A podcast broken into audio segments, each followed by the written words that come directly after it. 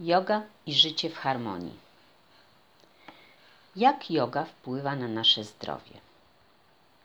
Zaprosiłam do rozmowy Małgorzatę Sygitowicz, psycholożkę, nauczycielkę jogi, członkinię Polskiego Stowarzyszenia Coachingu i Rozwoju, trenerkę kinezjologii edukacyjnej, autorkę i trenerkę jogi dla dzieci.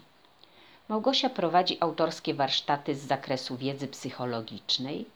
Za jej zgodą publikuję adres mailowy msygitowicz 17 małpa wp.pl Z tego wywiadu dowiesz się między innymi co to jest samokontrola umysłu i jakie ma znaczenie dla naszego zdrowia psychicznego. Jakie znaczenie mają ćwiczenia jogi, asany? Jakie zmiany zachodzą w naszym mózgu, gdy ćwiczysz jogę? Małgosiu, zadam Ci może niedyskretne pytanie, bo związane z Twoim wiekiem. Wiem, ile masz lat. Wiem też, że wyglądasz dużo, dużo młodziej.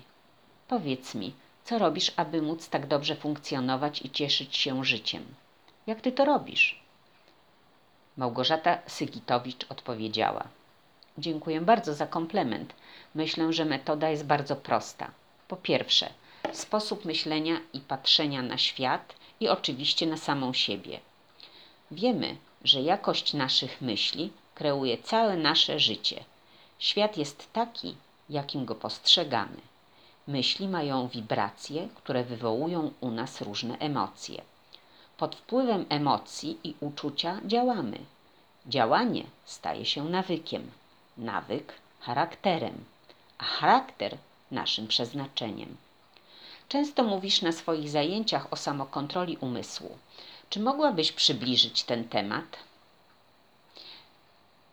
Ważna jest samokontrola umysłu. Jest taka książka, Anielskie Słowa. Zawsze tę książkę polecam wszystkim, a zwłaszcza tym osobom, które ignorują moc słów i ich wpływ na stan naszego umysłu i naszego zdrowia. Następną ważną umiejętnością jest akceptacja siebie i sytuacji, w której się znajdujesz. Wszystko, co do nas przychodzi, jest dla nas zawsze pouczającym doświadczeniem, jakaś lekcja, która na ten moment jest nam potrzebna. Możesz jej wtedy nie zrozumieć, ale patrząc na to później z czasowym dystansem, zaczynasz już wiedzieć, że dzięki temu niechcianemu w przeszłości wydarzeniu stałeś się innym, lepszym, bardziej świadomym człowiekiem. Ta wiara, że nic w życiu nie jest kwestią przypadku, sprawia, że życie każdego z nas jest fascynującą przygodą. I jak coś do nas przychodzi, to zamiast myśleć, ojej, dlaczego to mi się właśnie przytrafiło, pomyśl, czego ważnego i wartościowego ta sytuacja ma mnie nauczyć. Takie podejście do życia pomaga żyć w zgodzie z samym sobą. Jakie ma znaczenie zdolność do wybaczania sobie i innym? Małgorzata Sygitowicz mówi. Inną, szalenie ważną, a może najważniejszą zaletą każdego człowieka jest zdolność do wybaczania sobie i innym. Przeszłość minęła i nie jesteś w stanie jej zmienić. Przyszłości nie znasz, więc przestań się o nią martwić. Znasz tylko teraźniejszą chwilę i o tę teraźniejszą chwilę zadbaj, bo ona tworzy Twoją przyszłość. Pamiętaj, ta teraźniejsza chwila jest ważna dla każdego z nas. Wybaczajmy wszystkim wszystko. Odpuszczajmy żale, pretensje i inne destrukcyjne uczucia, a wtedy będziemy zdrowsi na duchu i ciele. Zaniechajmy w sobie chęci odwetu czy zemsty na kimś, kto nas zranił, bo trzymanie tego w sobie to tak, jakbyś z ogniska rękoma wybierał żar i chcesz nim rzucić w tę osobę, która ciebie zraniła. A tak naprawdę parzysz i ranisz siebie. Czy naprawdę tego chcesz? Czyli należy zaakceptować siebie i innych takimi, jakimi są. Przecież nikogo na siłę nie jesteś w stanie zmienić, ale za to możesz zmienić siebie poprzez zmianę swojego myślenia, odczuwania i zachowania. Zawsze miej dobre nastawienie do siebie, ludzi i sytuacji. Unikaj destrukcyjnego krytykowania siebie i innych, bo kiedy oceniasz siebie i innych, to wówczas Twój umysł traci spokój i równowagę. A przecież najważniejszą wartością dla człowieka jest spokój ducha. Jeśli go posiadasz, to wszystko inne pieniądze, praca, pozycja społeczna, zdrowie, miłość mogą się zrealizować.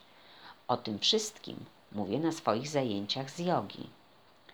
Specjaliści mówią, że ruch to samo zdrowie. Czy faktycznie tak jest?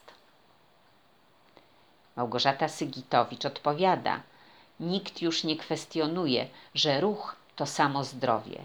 Każda aktywność ruchowa, która sprawia, że stajemy się bardziej rozluźnieni i zrelaksowani, jest dobra zarówno dla naszego zdrowia psychicznego, jak i fizycznego. Czy i jak yoga wpływa na nasze zdrowie? Yoga ma coś unikalnego w sobie, czego zawsze mi brakowało w innych aktywnościach ruchowych. Wiele lat temu odkryłam, że yoga to również gimnastyka mózgu, bo każda asana aktywizuje układ nerwowy. Poprzez ruch w ciele wpływamy na lepszą pracę naszego mózgu.